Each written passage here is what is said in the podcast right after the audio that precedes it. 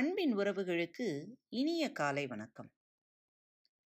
பாதையை தேடுபவன் சாதாரண மனிதன். பாதையை உருவாக்குபவன் சாதனை மனிதன்.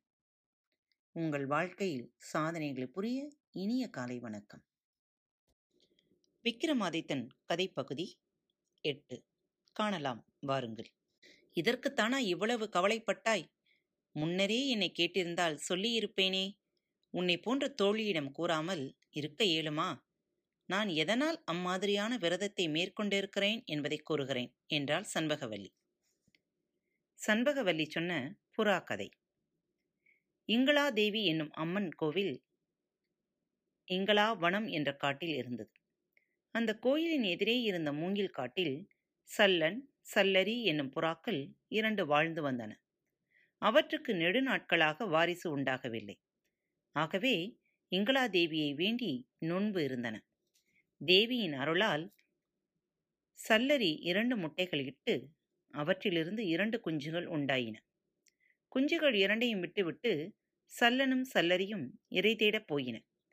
அப்பொழுது மூங்கில் காட்டில் நெருப்பு பற்றி எரிந்தது.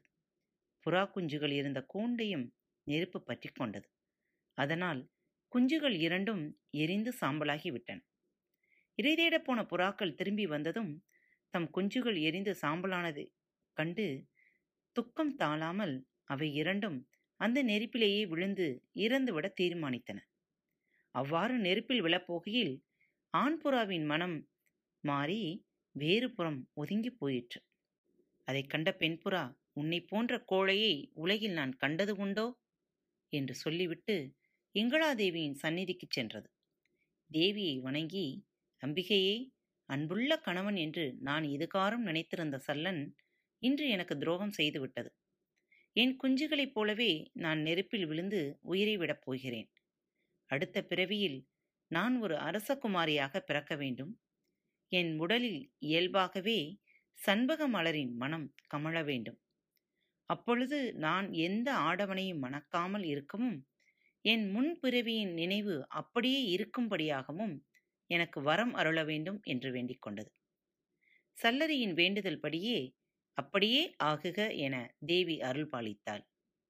தேவியின் அருளால் சல்லரி அடுத்த பிறவியில் அரசனின் மகளாக பிறந்து அந்த அரசகுமாரி நானேதான் என்னுடைய விரதத்தின் காரணத்தை இப்பொழுது தெரிந்து கொண்டாய் அல்லவா? என்று சொல்லி முடித்தாள் சண்பகவல்லி. உன் விரதத்தின் காரணத்தை புரிந்து கொண்டேன். நீ இப்படி இருப்பது சரிதான். இனி உன்னை பற்றி கவலைப்படவில்லை என்றாள் விக்ரமவல்லி அவர்கள் இருவரின் உரையாடலை அணில் உருவிலிருந்து கேட்டுக்கொண்டிருந்த பட்டி உடனே அங்கிருந்து புறப்பட்டு மலையடிவாரம் சென்று வேதாளத்திடம் ஒப்படைத்திருந்த தன்னுடைய உடலில் மீண்டும் புகுந்து சுய உருவம் பெற்றான்.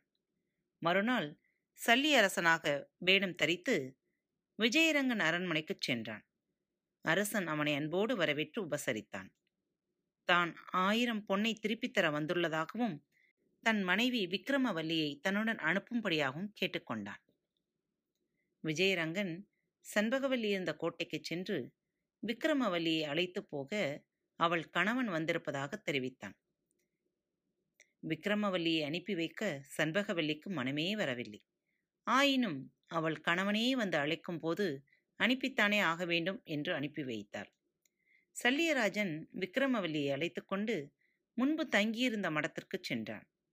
மாறுவேடம் களைந்து விக்ரமாதித்தனும் பட்டியுமாக மாறினார்கள்.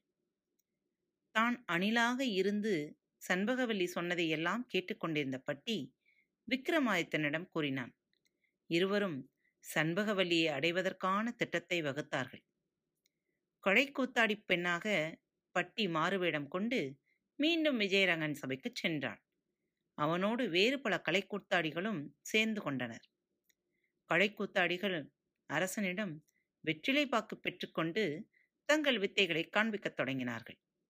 அவர்களுடைய வித்தைகளை பார்ப்பதற்காக சண்பகவல்லியும் உப்பரிகையின் சாளரத்தில் அருகில் வந்து நின்றார். அப்பொழுது பெண் வீடம் தரித்திருந்த பட்டி கலைக்கம்பத்தில் ஏறினான்.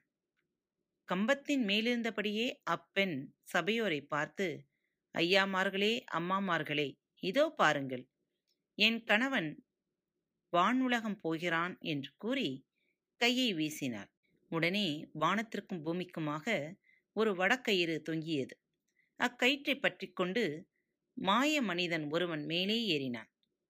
அவன் உயிரே போய் மறைந்ததும் அப்பெண் மீண்டும் கையை தட்டி இதோ பாருங்கள் வானுலகில் போர் நடைபெறுகிறது என்றார் உடனே யானை தலைகளும் குதிரை தலைகளும் வானிலிருந்து கீழே விழுந்தன.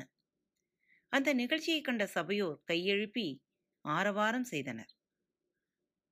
அப்பொழுது மேலே சென்ற களை கூத்தாடி பெண்ணின் கணவனுடைய தலையும் கீழே வந்து விழுந்தது. அந்த தலை கீழே விழுந்து விடாதவாறு கையை ஏந்தி பிடித்து கொண்டாள். பிறகு அவள் சபையோரை பார்த்து தேவர்களுடன் நிகழ்த்திய போரில் என் கணவன் இறந்து விட்டான். இதோ பாருங்கள் அவன் தலையை. இனி நான் உயிர் தரியேன் இங்கேயே நெருப்புக்குழி உண்டாக்குங்கள். அதில் நான் விழுந்து உயிரை விடுகிறேன் என்றாள். அதை கேட்டதும் விஜயரங்கன் ஏய் பெண்ணே இதற்காக நீ வருந்தாதே. உனக்கு வேண்டிய பொருளை தருகிறேன்.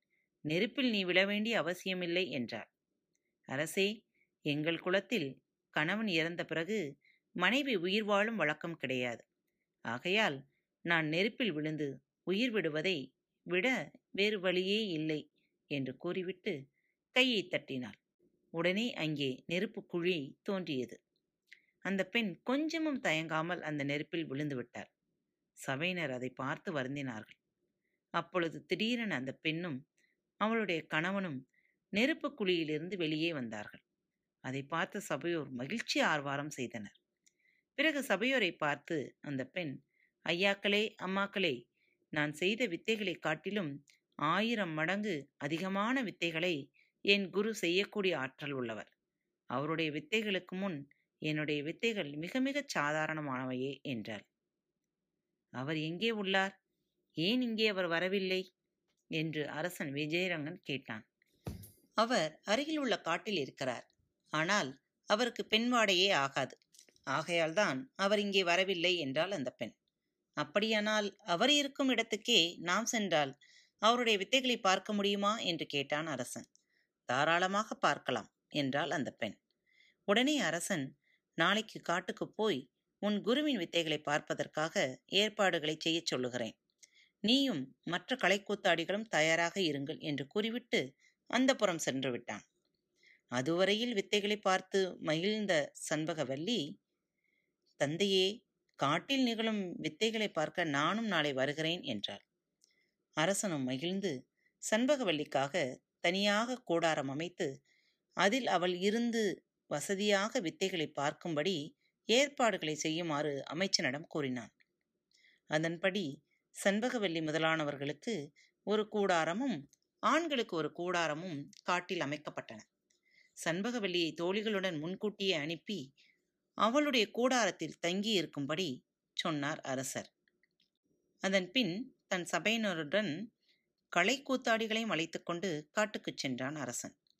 அங்கே போனதும் கலைக்கூத்தாடி பெண்ணை அழைத்து நீ போய் மேளதாளங்களுடன் உன் குருவை அழைத்து வா என்றான் அரசன்.